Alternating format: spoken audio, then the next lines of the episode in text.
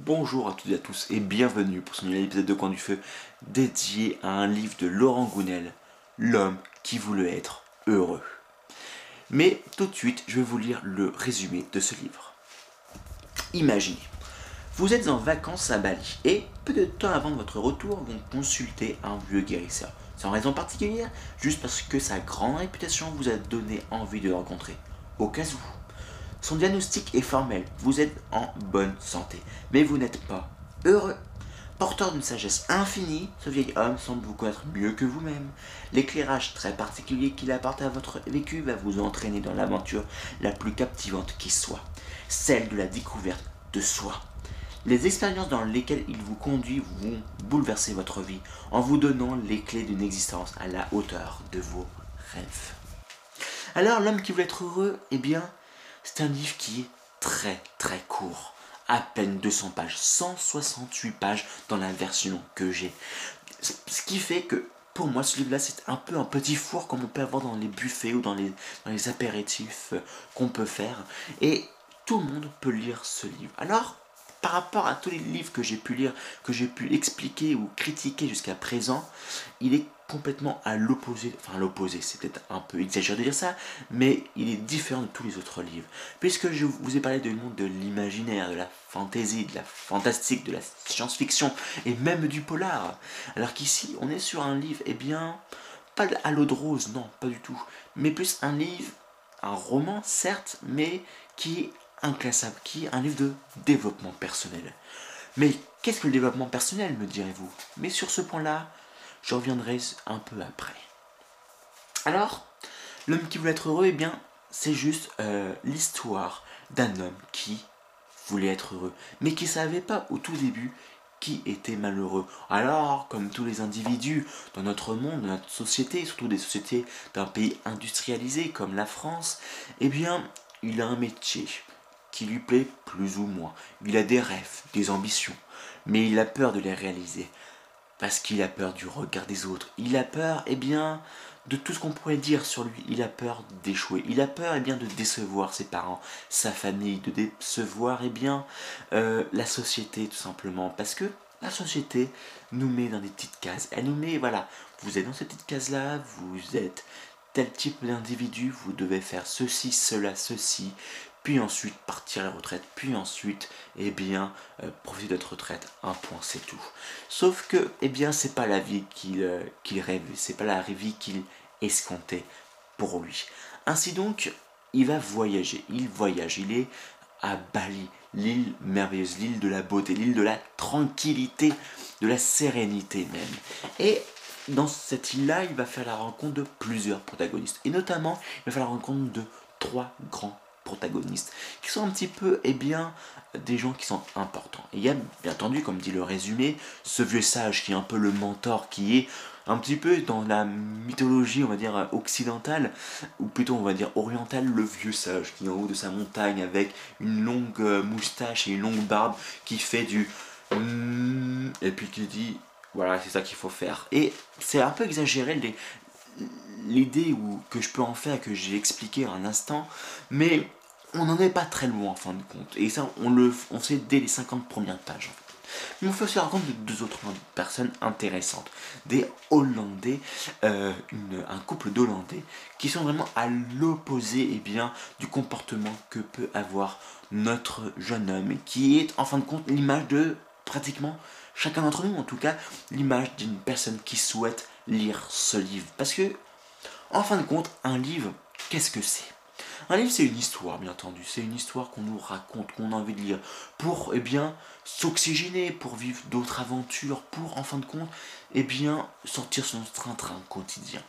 Cependant, quand on lit un livre, quand on dit « Ah, ce livre me plaît », à mon sens, j'ai l'impression que c'est parce qu'il y a un écho, il y a quelque chose qui nous dit en nous, en tout cas, c'est comme ça qu'on peut l'interpréter. Ce livre peut me plaire, il a quelque chose à m'apporter à moi. C'est un truc qui me plaît en fin de compte. Il y a un truc qui résonne entre ce livre et moi, même d'après le résumé. Et ce qui fait qu'on le prend, on la jette et on le lit.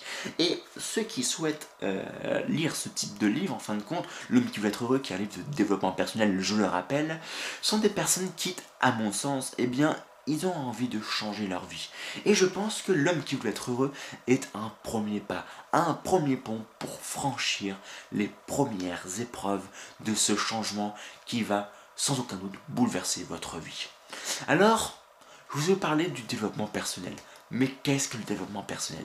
Alors, je ne peux pas répondre en moins de 5 minutes à cette question, et d'autant plus ce n'est pas le sujet de cet épisode, mais il me tient à cœur de vous en parler, même si c'est que pendant 2-3 minutes. Il faut savoir que j'aime bien lire. Oui, ça peut vous surprendre, mais j'aime bien lire. Mais pas forcément que des romans. Et il y a 2 ans, j'ai lu un livre merveilleux, c'était Homo Deus de Yuval Noah Harari, qui n'est pas un roman, mais qui est un livre de non-fiction qui était écrit par un académicien, un Israélien, Yuval Noah Harari, qui a réussi, qui a travaillé en récupérant toutes les articles scientifiques, toutes les documentations scientifiques, tout ce qui s'est fait de mieux pour savoir où est-ce qu'on va. Homo Deus, c'est une brève histoire de l'avenir, une brève entrevue de ce qu'il peut y avoir de l'avenir d'après, tout ce qu'on a comme connaissance d'aujourd'hui. Alors bien entendu, vous connaissez peut-être Yuval Noah Harari pour son livre Sapiens, qui a été un vrai best-seller, qui était une brève histoire, de l'Homo Deus, de l'humain en fin de compte. Et dans Homo Deus, il dit en ces mots: l'homme est mort. Alors, l'homme est mort, c'est une expression de Nietzsche, bien entendu. Et pour lui, Yuval Noah Harari, en tout cas, et d'après ce qu'il en a analysé des papiers scientifiques qu'il a pu lire, en fin de compte, l'homme est mort et on va changer de religion. Alors, on va changer de religion, c'est un peu entre guillemets, en fin de compte, puisque les religions vont évoluer. Et à mon sens, quand j'ai lu ces lignes-là, ces passages-là, je me suis dit une chose: la nouvelle religion, en fin de compte, existe déjà, c'est le développement personnel. Pour moi, le développement personnel et donc justement cette nouvelle religion, on est au balbutiement, au tout début de cette nouvelle religion, en tout cas de ces nouvelles pratiques, entre guillemets. Et ce qui fait qu'on va atteindre une nouvelle ère, une nouvelle ère où, la religion va complètement changer ses méthodes. Alors peut-être que ça va pas se faire comme ça du jour au lendemain, ça va être progressif, puisque nos mœurs, nos coutumes, les us et nos coutumes vont changer progressivement au fur et à mesure. Il faudra peut-être 3, 4, 6 générations pour qu'il y ait vraiment un vrai changement. Mais d'un point de vue de l'humanité, si nous résistons, bien entendu, jusqu'à présent, si nous n'allons pas nous auto-détruire d'ici là, mais je pense que dans 6-7 générations, il va y avoir un vrai grand changement par rapport à la religion, tout du moins. Et de ce fait, le développement personnel, c'est ça. Et ce livre-là, comme je l'ai déjà dit, c'est un premier pas, une première sensation, une première expérience du développement personnel, et qui revient aux choses essentielles, aux choses qui sont simples. Parce qu'en fin de compte, le développement personnel, un peu comme ça avait sans doute été au tout début lors de la religion, que ce soit les 3 grandes religions de type monothéisme, donc je les rappelle, judaïsme, christianisme et islamisme, c'est peut-être quelque chose de simple qui permet en fin de compte de relier les personnes, comme j'en ai parlé dans le dernier épisode avec Dos Santos, l'ultime secret de Christ, disponible juste ici, où on était vraiment sur quelque chose où la religion permet de relier les uns aux autres. Et c'est ça en fin de compte, l'homme qui voulait être heureux, c'est un homme, un individu, une quête d'un individu pour être heureux. Alors on est loin de ces facteurs de religion, etc., qui sont un peu mon analyse personnelle à travers plusieurs lectures que j'ai pu avoir et de mon analyse à mon âge et à un instant T de ma vie.